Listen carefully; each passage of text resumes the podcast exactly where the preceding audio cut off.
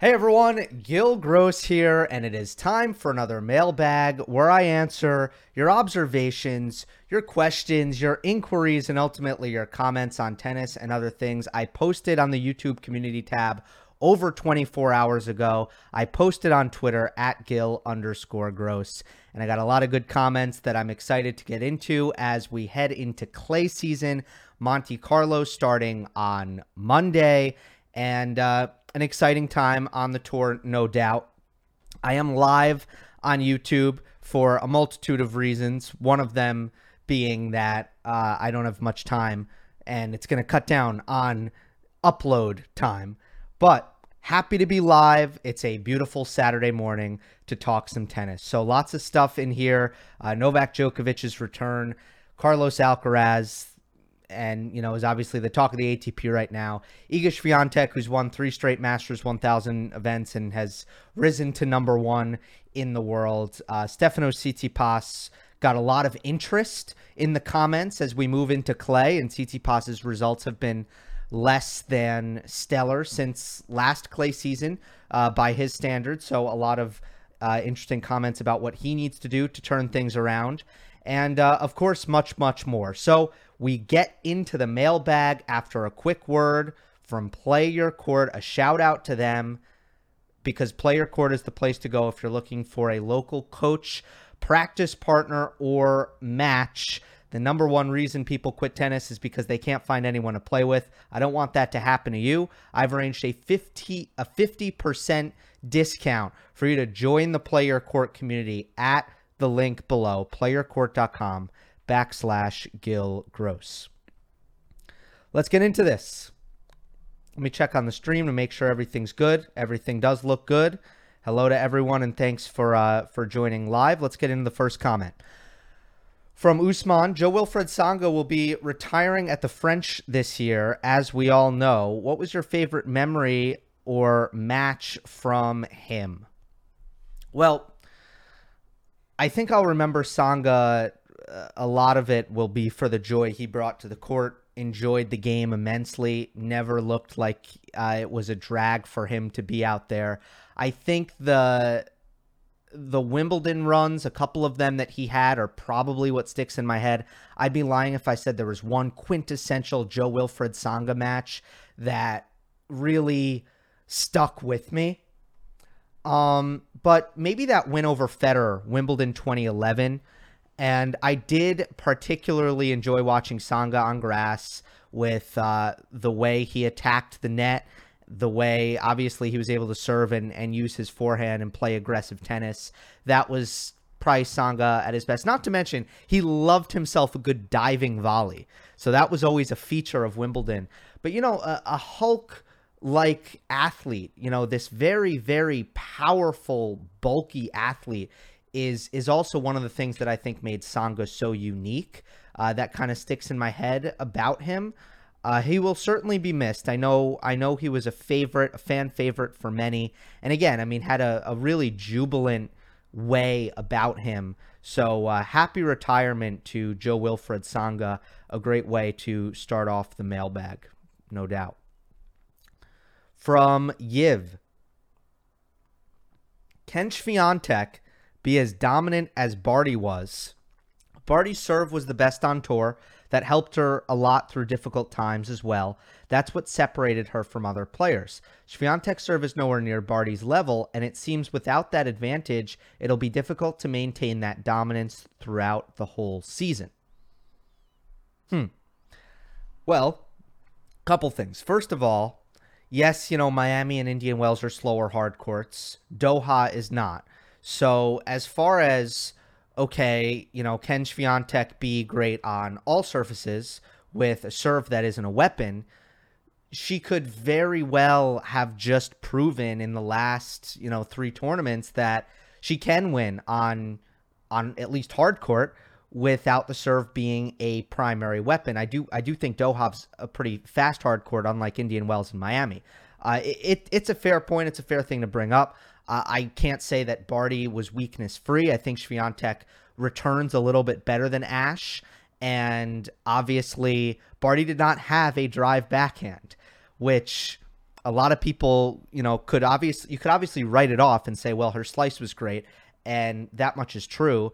But make no mistake, Barty not having a drive backhand was an impediment. It was not. Uh, it did come up to be a problem in matchups where the slice wasn't as effective, in scenarios where her opponent brought themselves to net and Barty had to make a pass, or if the positioning of the rally suggested that Barty had to hit a drive backhand, it just wasn't a great shot for her, and that was a weakness. So, uh, Iga's serve, yeah, the second serve, that's the most attackable part of her game right now, is the second serve. And we saw the blueprint to beat Swiatek is what Danielle Collins did to her. You have to really take the racket out of Swiatek's hands on the second serve return if you're an opponent. So that's what Danielle Collins did. But you know what? Also, Swiatek's 20 years old, and Barty's game was further along in development than Iga's should be at this age now. So the answer to the question, can Swiatek be as dominant as Barty was? I think she probably will be. So I, I think yes.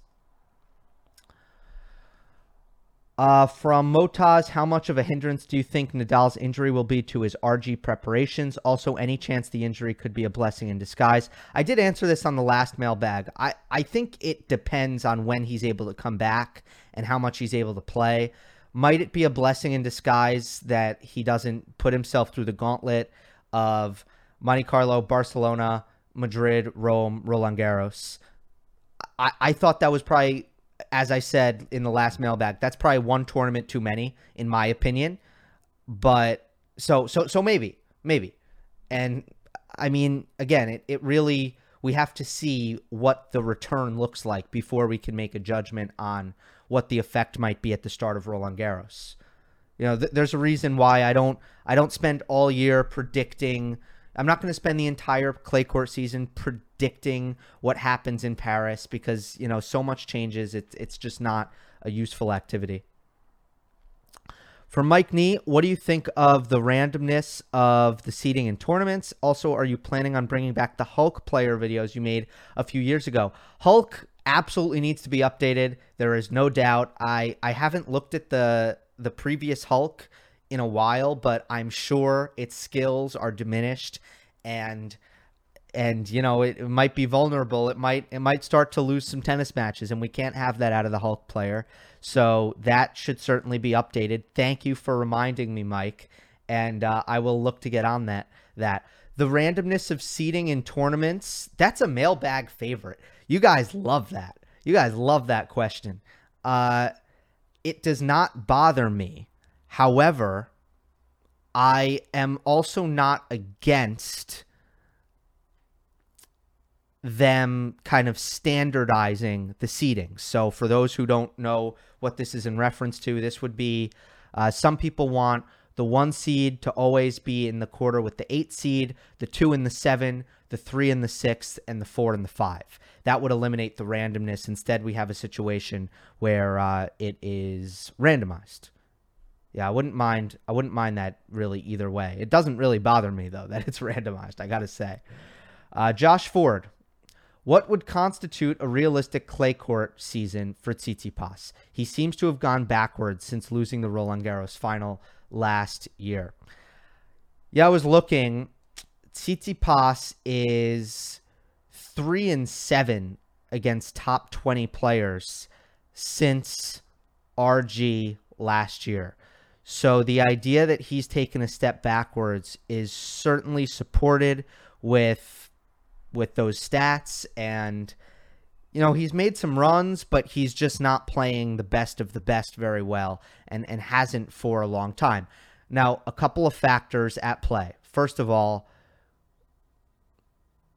the the number one thing is is he's had this elbow that I think derailed him at the end of 2021 and I think definitely gave a lot of reason to temper expectations for the start of 2022.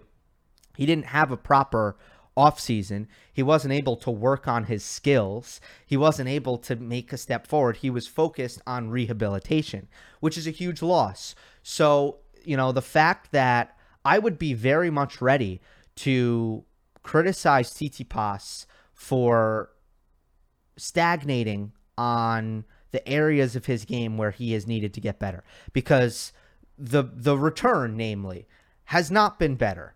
It has not. It, it looks the same. It's not better. The slice isn't much better. I think he's probably going to start to get better on on that shot. I, I think apostolos whatever they were trying to do there was just simply inefficient. And we'll see if thomas enqvist uh, can provide a new perspective on how to improve that shot. Uh, you know, physically and, and mentally, I, I don't know if if there have been some stuff left on the table there, but but mostly Tsitsipas has just kind of looked like the same guy who has these major weaknesses on hard court, especially on the backhand side, and those have been exploited by really good players like Carlos Alcaraz and Jenson Brooksby over the course of the Sunshine Double. I would be very much ready to criticize him had he not lost the offseason, the ability to hone those skills during the offseason. With that being said, injury time is up. Those kinds of, and I, I hesitate to use the word excuses because they're not, their explanations. And uh, it's it's your job to analyze reasons why thing. It's my job to to look at the reasons of why something might happen. We know Tsitsipas is a great player. We know at his best he's easily a tier one, top five player. So why hasn't he been over the course of the last six months? You got to look for reasons. It's not just because. It, you know there has to be reasons, and I I do think it's mostly the elbow and what's happened over the course of time because of the elbow, and he hasn't gotten any better, plain and simple. Now he comes to the clay. It's time for the results to turn around. And the concern level for me will certainly take a sharp rise if he doesn't have a very strong clay court season with wins against top 10 players, with runs to finals, and potentially a big title here that you know that's what he needs. You know this is his surface and he's had plenty of time i think to distance himself from the elbow injury the change of strings the relationship with thomas enqvist. That was also a new thing recently. So uh, there's been a lot going on. Now is the time for him to turn around his results and i expect him to. I i do. So my expectations for him are very, very high coming into clay court season. And I, I think he would say the same of himself. Okay, from Z1AZ. How big of a threat is Alcaraz at Roland Garros? Clay is not his best surface despite two titles, but on a given day, he is definitely capable of upsetting anyone. However, best of five over two weeks may be a bridge too far for him at the French um, this year at least. I do think he's perfectly capable of winning Madrid over all the other Clay Masters 1000s. The conditions suit him perfectly. So this comment seems to think that Alcaraz is clearly better on quicker, more offensive surfaces. I mean, I, I don't know that we know that. Yes, Alcaraz is a very offensive player, but he does have the best court coverage in the world right now in my opinion, and he grew up playing on clay. So I, I think the assumption probably before this year is that clay would be his best surface. I don't know what's going to happen in his career.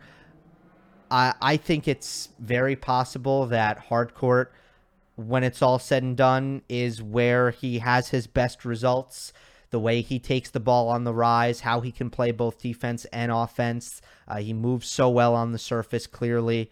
But, you know, I, I don't, I think that's yet to be seen. I think the jury's still out. And you know what? With, when it comes to in the modern game, complete all around players, we've seen very, very clearly complete players are not going to be very surface dependent in the modern era since homogenization.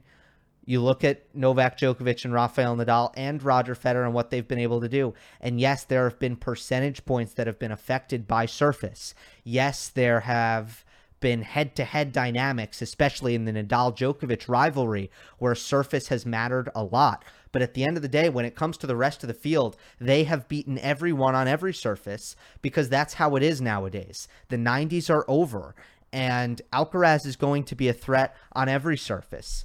As far as Roland Garros, as far as best of five, a lot of comments asking me about Gil, best of five, Alcaraz, what's going to happen here? RG.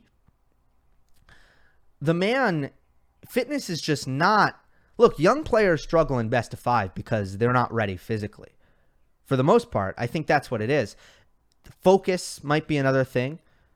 It, I think it, it is hard for young players to to be consistent and focused over the course of a very long match, but it's mainly fitness, and that's just not an issue for Alcaraz. So I don't consider best of five a hindrance to Carlos at all.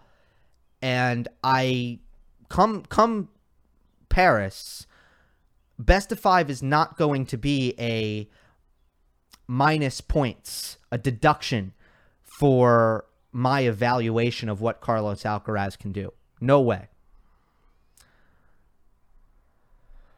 From Patrick, hi Gil, what is your opinion on the way tennis is speeding up? For example, the shot clocks, the tie breaks in every set now.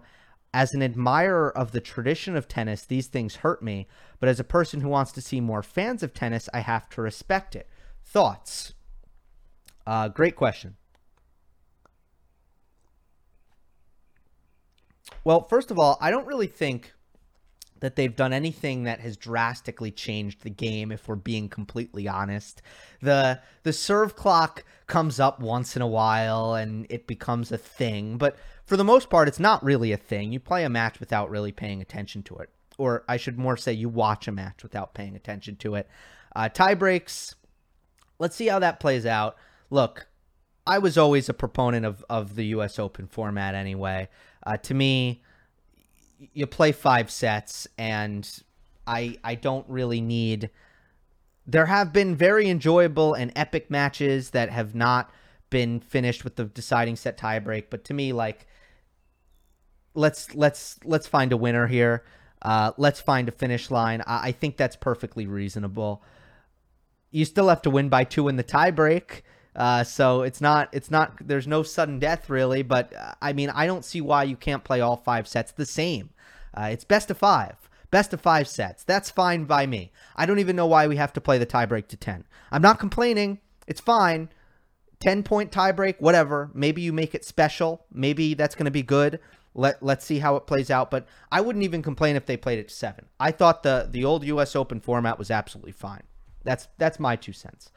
Uh, but in general, you ask me about speeding up the game. I'm very. I, I guess my main thing is I am. I am very, very suspicious of the implication that speeding up the game is going to bring new fans to tennis. Very suspicious of that assumption. I look at the people in my life who do not watch tennis. And I I love to think of my girlfriend as an example who is a sports fan, who is a fan of indivi- uh, of an individual sport, figure skating. And I think, okay, she doesn't watch tennis. What if you made it? And and she complains about how long it is all the time. and then my follow-up, and I ask this to everyone. Think about the people in your life who don't watch tennis. What if you made it one set? What if you made it an hour long? What if you timed it hour and a half? Would they watch? The answer is no. The answer is almost always no. People who watch tennis, they love the sport and they watch it. People who don't, you can't just speed it up and expect them to come along. That's not going to make the difference. You have to uh, look, there are so many things that tennis can improve, but it's it's mostly about storytelling and marketing and transcending the sport into new media. And I think those are the things that really make a difference. I think this Netflix series can be something that makes a big difference as it has in Formula One. Um, stuff like that. Stuff like that I'm I think makes a difference. I don't think speeding up the game will bring new fans. I just I'm suspicious of that assumption.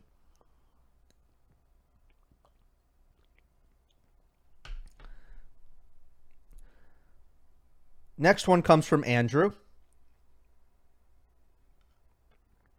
What are your realistic expectations for Djokovic coming back to the tour for the first time since Dubai, having only played three matches in all of 2022?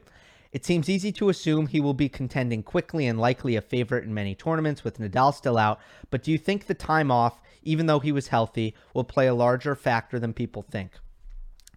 If it does play a factor, it's going to go away very quickly, I think, and I'm not too worried about Novak as a whole. Now, Monte Carlo, and I'll get into this more in the preview. I want to kind of save this. Monte Carlo is not a place where I really think Djokovic, it's not a tournament where I like him as much as other tournaments, even other clay tournaments. Uh, for a multitude of reasons, and I got into it on three, but uh, mostly the calendar spot. I don't think it's advantageous.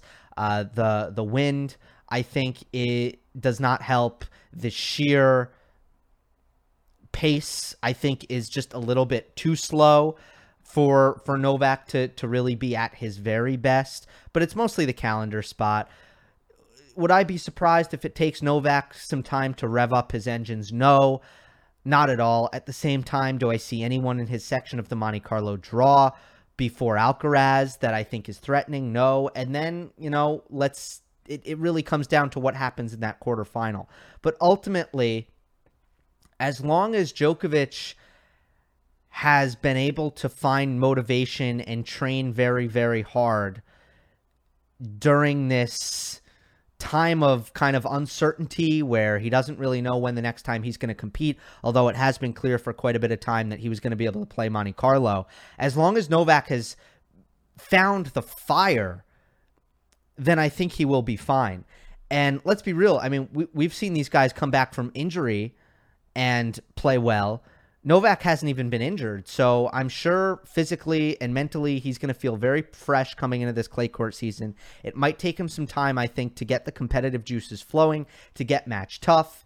But I mean, if we're at the end of the day, what matters is Roland Garros. And it appears he will have plenty of time to get into tip top shape when it's time to go to Paris. From Niklas. Uh, thank you for being a member, by the way. And uh, you can become a member by hitting the join button, $2 a month.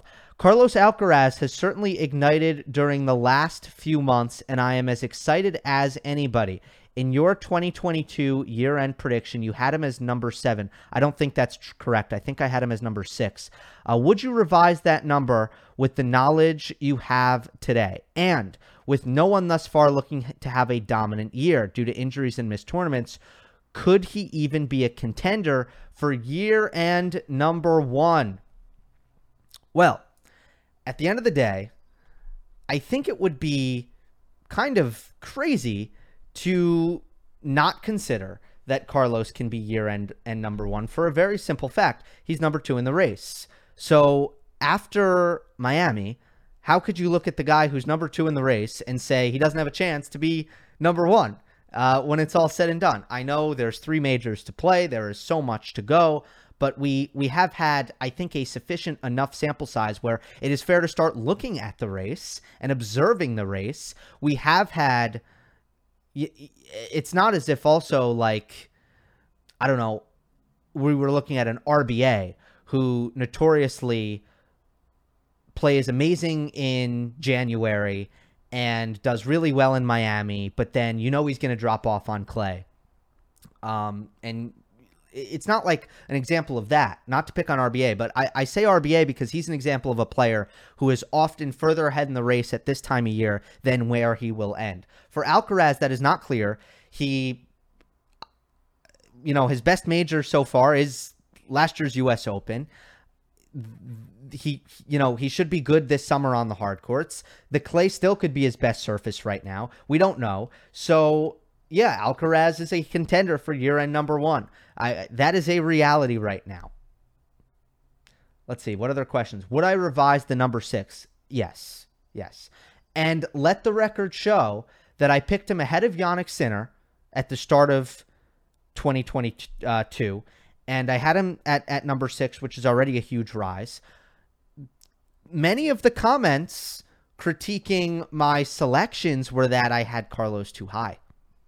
So he has really, I mean, the expectations were were very high for him, and he has very much ran right through them, which has been amazing.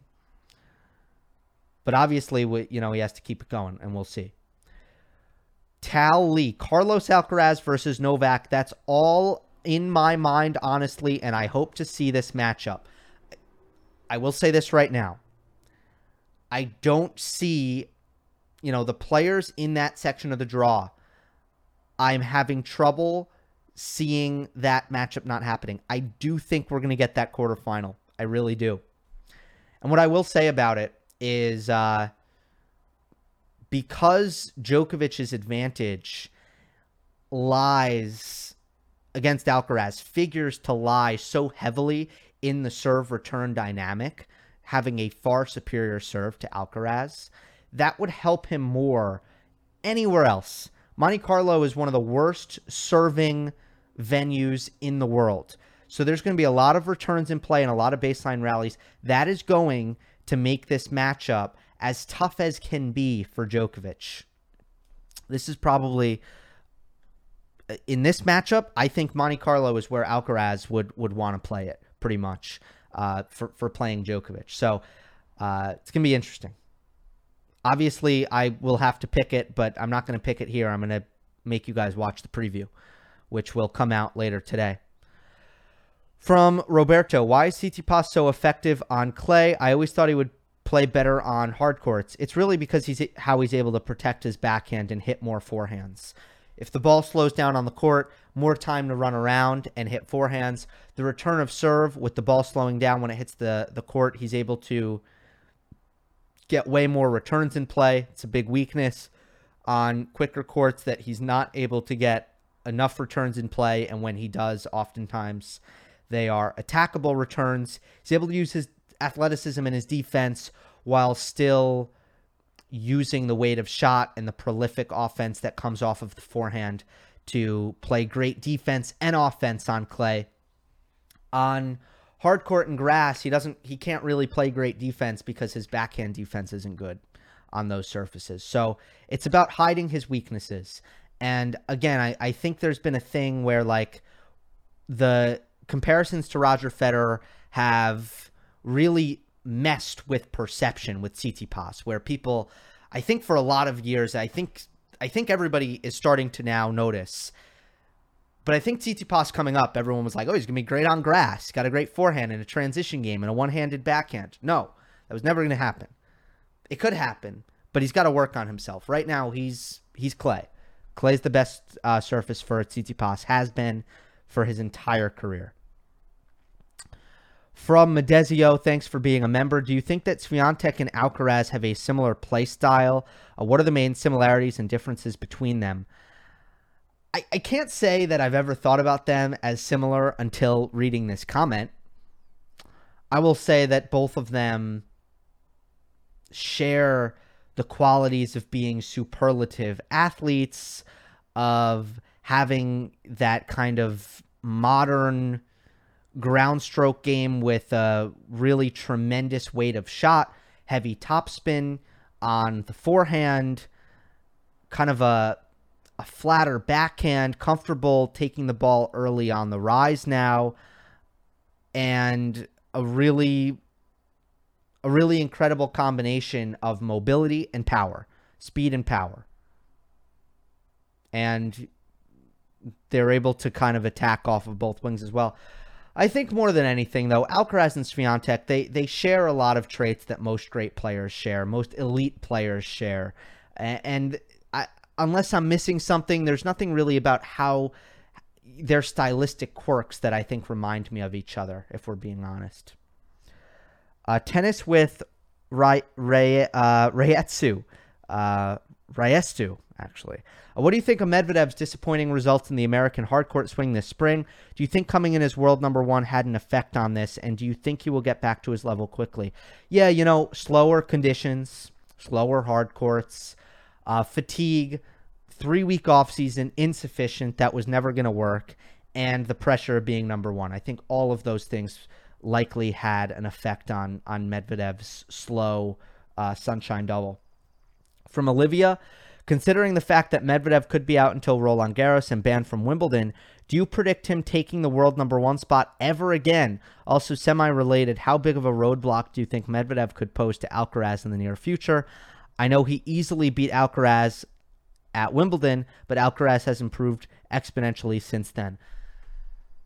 First of all, I mean, I think Medvedev certainly will be number one again. Be, I mean, look, given given the way the calendar is, how many hard court tournaments has Medvedev dominated or played well at now? Three years in a row. So many of them. The the hard court prowess is so so accented, so clear that certainly he is going to be number one again. Not not not so worried about Medvedev long term, if we're being we're being honest here. Um, Alcaraz Medvedev is a really interesting matchup. That's actually the matchup that probably in- interests me most uh, with Alcaraz because first of all, Daniil's defense and court coverage, and Novak will will do this too, uh, and shot tolerance will test Alcaraz's ability to construct a point patiently and consistently um, offensively. It will test that skill to the max. It will test those skills to the max. Now, I, I would expect drop shot and serve and volley to be a massive factor for Carlos against Daniil. And I think he'd use those weapons very, very well. So that is something to consider. But obviously, you have this pronounced serve return, or, or I should say, serve, this pronounced serving advantage to Medvedev, even more pronounced than the Djokovic matchup. Uh, and then a very, very distinctive way about baseline rallies. I do think Alcaraz would be the aggressor there, and uh, it would be it would be a fascinating matchup. I I hope to see it soon. From Raphael, predictions for Kyrgios's clay season. Prediction is that he loses to Reilly Opelka in the Houston semifinal, and then he goes to Australia and then does not play another clay tournament. That is the plan for for Nick. But he might win Houston. Who knows? From Grisha, why has FAA struggled on clay in the last few years? I can't really see any reason why his game shouldn't translate nicely to clay, and he's had some great results in 2019, but nothing since then. I think it might have been an example of for Alcaraz for for FAA on clay. I think it might have been an example of he was just so much better than everyone else at that level that I mean clay was never his best surface, but he was still just winning tennis matches. But look, the the reason is clear. FAA has an elite first serve. It's really good and still underrated the forehand that he hits behind it is unbelievably potent and damaging.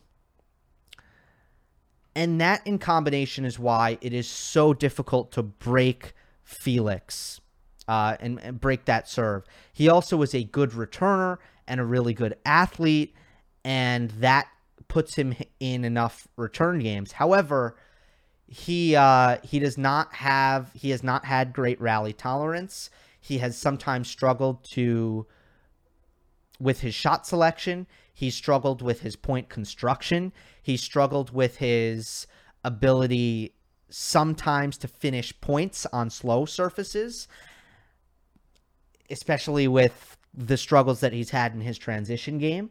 And for all those reasons, that's why Clay has been a struggle.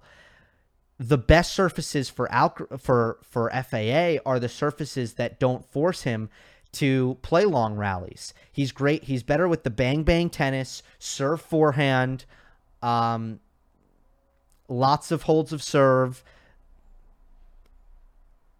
He's he's great. You know, he takes he takes time away very well. He takes the ball early very well. It rewards him on grass. You know, on on grass, it's so hard to to get past his serve plus one. And on clay, it's a lot easier for opponents to get past his serve plus one, to drag him into a rally, to make him hit neutral backhands. And and that's when he becomes beatable. All right, long one here from the tennis room. I was really disappointed with the 2021 Women's French Open. So many top seeds were out, which left a Pavs, Zidansek, Sakkari, Krejcikova semifinal lineup, which I thought was just unacceptable for a slam at the time. Yeah, it, it really did lack. It lacked juice. I, I I hate to say, even though those are all now. I mean, especially Sakkari and Krejcikova. I, I think those are you know both of them are top players. It, it, it lacked juice, no doubt about it. Now, a year on, it could be very interesting as the top 10 are actually good on clay, with Iga being the overwhelming favorite. Badosa, who looks like she's built for clay. Krejcikova, who looked like she's a top player, and her run was not a fluke. Sakkari made another semifinal last year and has made a big tournament finals this year. Anett, who's in form and who pushed Iga into a tiebreak at last year's Roland Garros. Simona now working with Patrick Mouratoglou, who could bring success at this year's RG. And just seeing that Naomi can what uh, Naomi can do as she's an unknown factor. This could be a very exciting Roland Garros for the women's tour. Do you agree? Wow, yeah. Before this comment, I didn't realize this, but most of the top women right now, clay is their best surface. I did not realize that until reading this comment. But Krejcikova, based on results at least, it's a little strange to me based on her game, but based on results, clay is her best surface. Sakkari, I think so. I think Clay is the best for her. Um, although that is debatable. Badosa, I think certainly. Um, and obviously Swiatek. Clay is has been her best surface. So it is probably the most competitive surface for the women. Now, Kontaveit definitely not. Simona, maybe, but not really. But maybe. I mean, she has been she has been great at at Roland Garros in her career, Halep. So so I I suppose, but I guess it's not it's not that clay is not her best surface. It very well could be. It's more that it's more so that I don't know that she's at the moment in on the level with the other contenders that that I just mentioned. She could be by the time Paris rolls around. And by the way, the, the end of this comment is a shout out to Beatriz Haddad Maia, who is playing fantastic tennis, who is on a great comeback uh, from her drug suspension, PED suspension. Um, so so yes, she she is someone to watch as well. SJ, I'm at the point where I'm ready to put Alcaraz up in the tier with Tsitsipas, Medvedev, and Zverev already. Does it seem too early for you, or are you about there as well? So as far as tennis tiers, I'd like to go tier one, Djokovic, Nadal. Tier two, Medvedev, Zverev, Alcaraz, Tsitsipas. Tier three, Berrettini, Ruud, Ruud, Sinner. Sorry, Rublev, Ruud, Sinner, and a few others. Obviously, they vary by surface too. Like on hard courts, Medvedev's moves above the rest on tier two. On clay, Nadal is kind of in a tier of his own, and Tsitsipas, Zverev move up. Uh, but would you agree mostly with these? I guess mostly. I mean, I would I would be inclined to put Medvedev in tier one that that's the level of dominance that he's had on hard courts in the last uh, two years slash three, summer of 19 as well. I think Medvedev goes in tier one for the most part. And I, I think, I also think he'll have success at Wimbledon, and that will put to bed the knock on Medvedev that he's only, that he's one dimensional, that he only wins on hard courts, um, fast hard courts even. It would be nice for him to also be a little bit better at the sunshine double to kind of help his cause as a less surface dependent player, which which he hasn't really done yet. I would be inclined to put Medvedev in tier one. Does Alcaraz belong in tier two right now? Yeah, for sure. For sure. It's not too soon. I mean, look, he would be the favorite in the betting market, and there would be no arguments for me, probably no arguments for most. Alcaraz Berrettini right now yeah, he's the favorite. Um, he, you know, he he beat Berrettini last time they played. For what it's worth, lost to him at the Australian Open. Uh, Alcaraz Rublev, Alcaraz Ruud, Alcaraz Sinner. He's the favorite in all these matches. On any surface, really. Maybe except grass. Berrettini, Alcaraz on grass. You favor Berrettini. That's about it. Other than that, like any surface, he's the favorite. What's up with Shapovalov not playing France slash Monaco? Also, would like to know who you are most excited to see play on clay this spring. My pick is either Jenson Brooksby or Tommy Paul. I don't know what's going on with Shapo. I don't know where he's at. I don't know why he didn't play It was weird that he didn't play the French Open last year. I don't know. He had the shoulder injury, but it was weird because he played in the Geneva final and had a week after playing in the Geneva final. So I'm not sure what happened. Might have injured himself in training. Uh, but yeah, now now he's not playing Monaco. I'm not sure why. I don't know. I also don't know who I'm really most excited to watch play here, um, outside of like the top 20. Uh, I'm not really sure. House of Fleeves. Uh, do you think Rublev is a real contender to win a Masters 1000 on clay? And do you think he has the game to beat Djokovic on that surface? The second part of your question, no, not really. I don't think he has the game to beat Djokovic on clay uh, at the moment. I mean, I, I want to say no, but I will say this: there's a lot of guys out right now. Uh, there, Berrettini, Thiem Nadal. There are a lot of players who would generally, and, and even Medvedev, um, less less Medvedev, but sure. Uh, a lot of guys who would be contending for these Clay Masters 1000 events who who can't right now. So in that respect, maybe Rublev can win one, but generally speaking, I I, I want to say no, but maybe if the draw opens up. From that Gooner, can Norrie stay slash finish in the top 10 by the end of Clay? Can he displace someone like Felix and fend off what's behind, given Alcaraz's entry is inevitable? His style seems well suited to the surface, and he had a good year last year without racking up a lot of points because of his low ranking at the time, or racking up a lot. Okay, I don't know. I don't know what that means. Anyway, onward. Looking at the highlights of last year's finals, it's clear that his game has come a long way in every sense. He's experimented well with his offense to improve it further already this year. He's reliable defensively. His spot serving is the best it's ever been. Now he neutralizes much better too, leans into his incredible endurance now more than ever, and he just seems to play in a less scattered manner compared to what I saw from those videos. Could he even finally wake, make a second week of a slam? Yeah, Norrie Norrie's should have the goods on Clay for the most part. I mean, again, he has that physicality, and that's number one. And he should be able to grind out a lot of matches on on the surface. He's beefed up the forehand, which is important. That's your weapon on Clay. You need that to to dictate rallies and to look for finishes and to apply pressure. Now that flat backhand is a weapon on low bouncing, quicker surfaces, that's really not going to be the case on clay. So he needs to run around his backhand more, in my opinion, hit more forehands. The backhand is no longer, that's a terrible backhand for clay. Let's just say that. It's not a good backhand for clay. So you kind of have that 50 50 thing there. The way he hits uh, his serve, not really ideal for clay. It's a slice serve. You want more of a kick on clay, generally speaking. So I don't know. It's gonna be interesting to see. There are again, there are aspects of his game that I like on clay, aspects of his game that I don't. But uh he should be pretty good. Karen Montgomery. Oh, and, and I guess the question was, can he stay in the top 10? I Yes, I, I do think he can. From Karen. Hi, Gil. I've got a few fun theoretical questions that I think you'll like. Who is the best tennis player, say from 90s to the present, to have never won a Grand Slam? I was thinking David Nalbandian or maybe Ferrer. I think, I, I do think it's Ferrer. Uh, as far as someone who has a couple of top five finishes, someone who's been in a final, someone who has made multiple semifinals at majors. Uh, I think Ferrer he's kind of a cut above most. I mean, now Nalbandian never finished in the top five. He never made a, a major final. Ferrer, and I'm, I'm going off results here. You know, I can't I I can't eye test a question like this.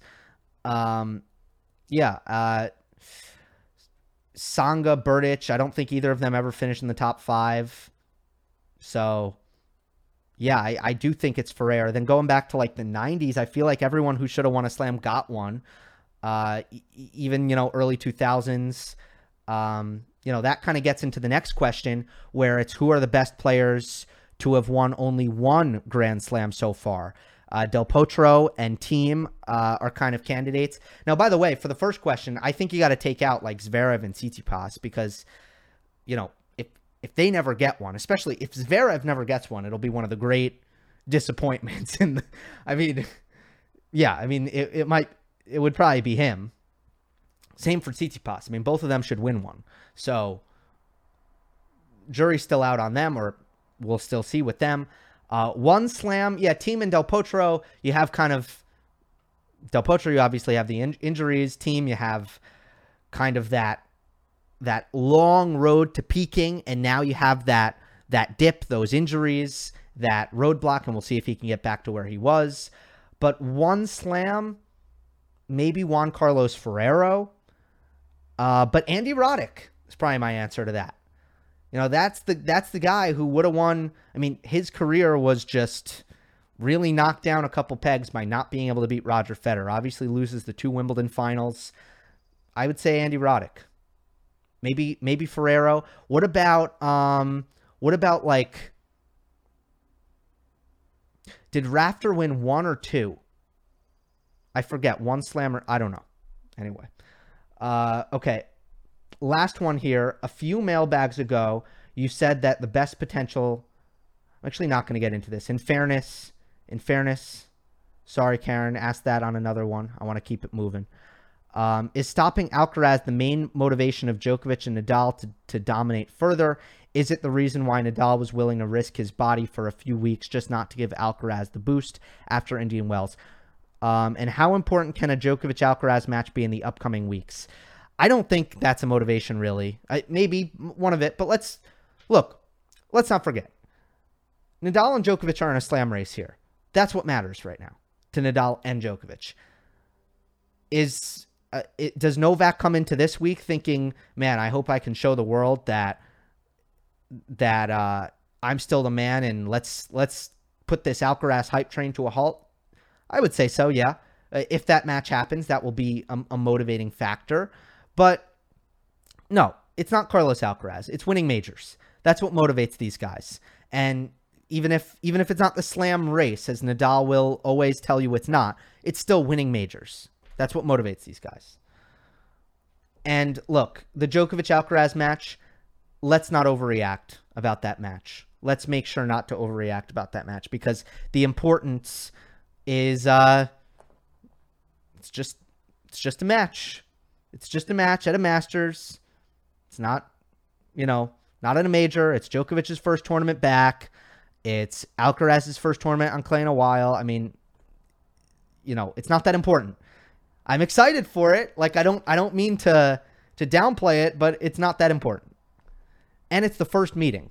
So it's not like there's been a you know, a, a very pronounced trend in the rivalry and someone's looking to turn it around or you know, yeah, no. Um, okay, from Racket Talk, thanks for being a member. Uh, hi, Gil. First, a non tennis question. Since you are a foodie and originally from New York, what are your favorite New York style pizza restaurants? Um, when I was there last year for the U.S. Open, I tried a couple of them in Manhattan, but a lot of people say the best ones are actually in Brooklyn. What are your thoughts? And then there's a tennis question. I, I actually grew up in the suburbs, though, so it's funny. I've been in LA now for about five months, and I feel like I've been able to get to probably more restaurants in LA in five months living here than I've probably eaten in Manhattan or close to Manhattan in, you know, living there for 18 years and then, you know, an additional really kind of on and off for another four. Um, so yeah, I'm, I'm not, I'm not, I'm no Manhattan food scene expert as I would be if I ever got to live there, uh, because that's you know, but you know you still get the the New York, because I I was like I grew up 40 minutes away from Manhattan by car, um, like 50 minutes by train also. So you know I still got a lot of uh, I eat a lot of pizzas and bagels and all that food culture kind of transfers over. Uh, to the suburbs, but yeah, I'm not I'm not really your guy because I haven't tr- I haven't tried enough to be honest. I've tried plenty, um, but not enough to really be the authority there. Uh, but yeah, Brooklyn Brooklyn's food scene is food food scene is right on par with Manhattan's. All right, tennis. Um, When I think about attacking slash offensive tennis players of today, my appreciation for the way Roger Federer used to dominate tennis constantly goes up. Be it Alcaraz Thiem, FAA, etc., they can all be classified as somewhat attacking players. Their brand of attacking tennis seems so physical and effort requiring, whereas Federer's brand of attacking tennis was more modeled on efficiency and placement and variety. Do you think that a lot of these next gen offensive players with good movement have simply not prioritized the powerful impact that accuracy, variety, and precision can have on their game and on their energy conservation? Or do you think they simply lack the talent to incorporate it in the way Federer was able to? Interesting comment. I think it's mostly string technology. Modern racket and string technology has not encouraged players to develop their games as Federer had in a in a previous era, right? Federer did not develop his game. Uh, Federer grew up playing with with these very, you know, stiff I'm not a a big racket technology guy, but these very kind of stiff rackets that that were not as forgiving and the sweet spots were not as big and look, modern rackets are designed to allow someone to swing as hard and fast as they possibly can and still keep the ball in the court. And that as a product of that, you get players like like Thiem and um, players like FAA who yeah, they it's not their games are not about precision and finesse. It's it's racket speed and weight of shot combined with the consistency that allows you to sustain aggression. So I would blame the technology for the observation that that you've made there. Let me fire through a couple of others, and then I'll get to Twitter. Go about an hour. Uh, which American would you consider is the best clay courter right now? For me, I think Tommy Paul has the potential to be really good on clay, but just hasn't shown it yet. Tommy Paul. Tommy Paul. That that's the correct answer to that great kick serve, phenomenal uh, athlete, comfortable moving on the clay. Um, yeah, I mean, the forehand just isn't. I'd like it to be a little bit better in general. Um, so that's kind of the missing piece for Tommy. To be a great clay court player, I'd like him to have a great clay court pace generating forehand. I think it's it's good, but it could be better. From Andrew, have you and Salzenstein lost touch? That's Jeff Salzenstein. No, not not really. Um, I mean, a little bit. Uh, but yeah, I I can get him on again soon. I I look for the right topic, uh, but he's so busy with coaching that he's not always kind of. I think uh, sometimes he's not able to really focus on taking in all of the the action on on tour. So I try to pick my spots to have him on and and make sure that that we're getting uh, the best of Salzenstein. But yeah, I'll, I'll, try to have him on uh, soon. What does Rublev need to become an elite player? Better serve, more offensive tools. Right now, it's the second serve that is the the area that that I, I really would like to see get better for him. From Sean, will an American win a Roland Garros in the foreseeable future? Are there any players coming up who have the potential to go close? And are there any plans slash organizational strategies to improve American tennis in regards to Americans playing on clay slash the clay court season? And I got to say, I mean, look, Americans who, if everything goes right, could potentially win a major right now. If everything goes right, their development is is perfect and blah blah blah. You know, it's Korda Brooksby, um, Opelka Fritz, and could I ever see any of them winning the French if they're going to win a major? Not really, no.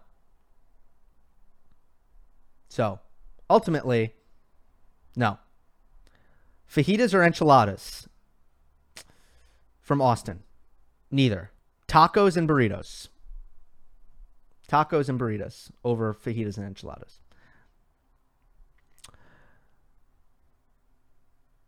Uh, hi, Gil. A question about you. Have you ever won any tournaments in your amateur career as a kid?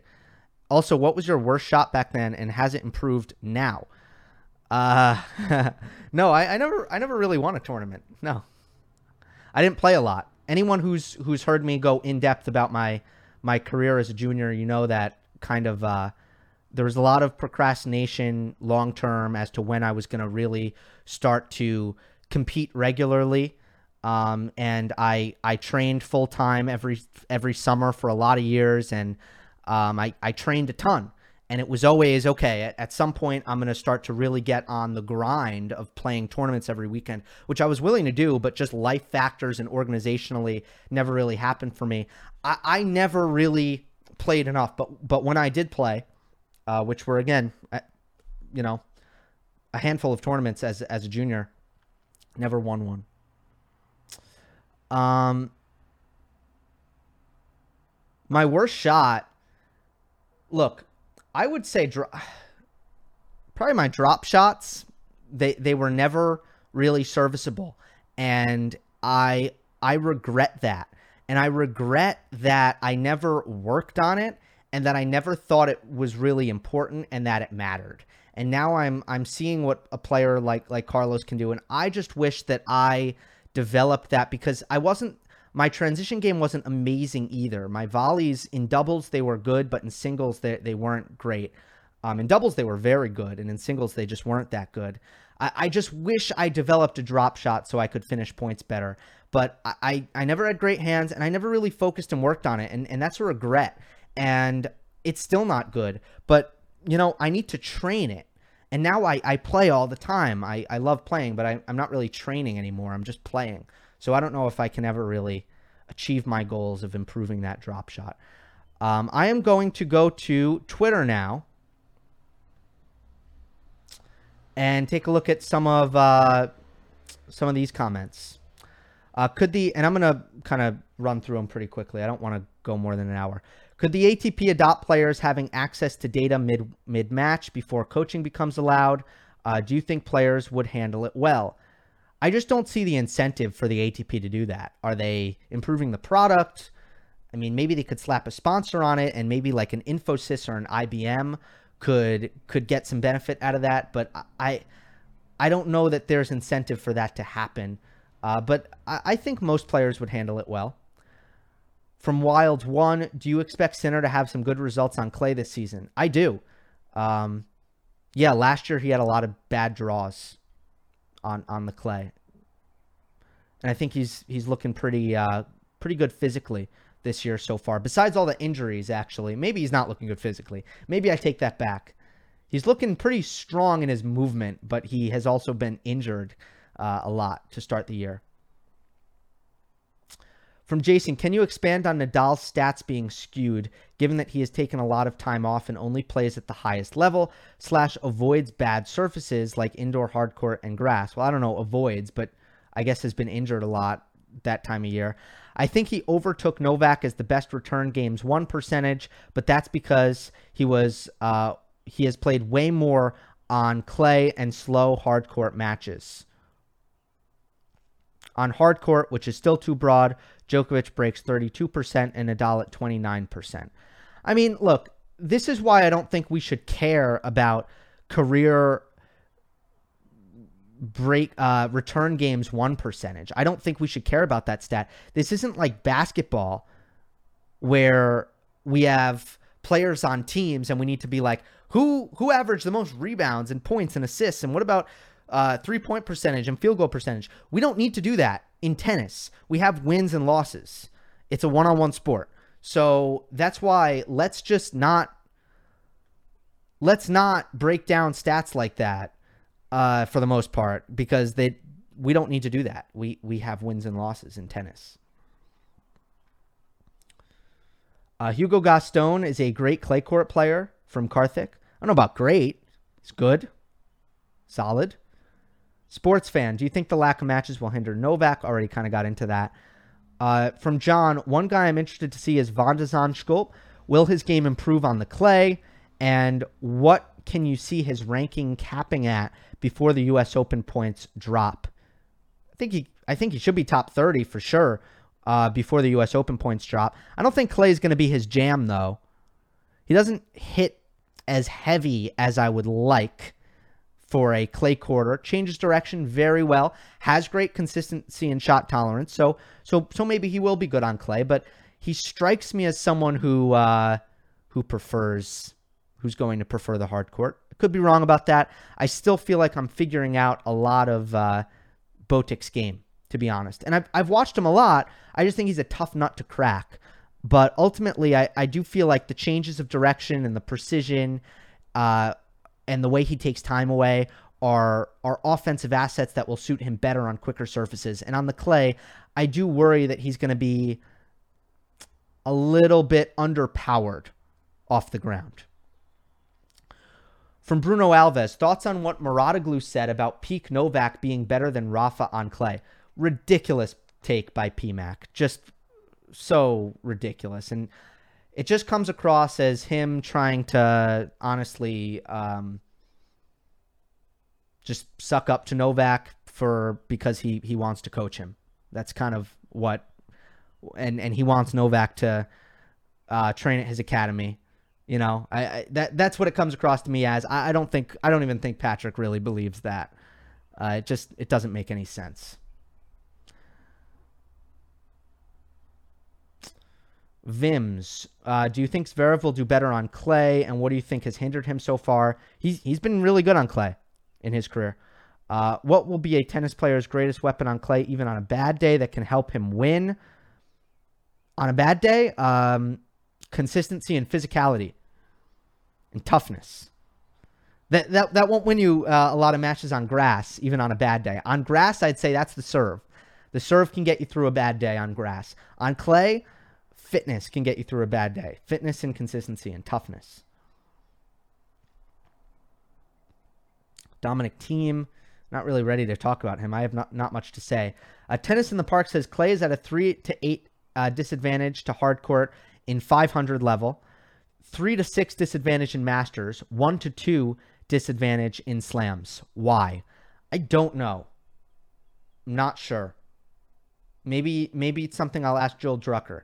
Uh, I know hard courts are obviously the easiest to maintain, and I, I would think that there are more hard courts in the world than clay t- courts in general, but uh, I'm not. I'm not really sure.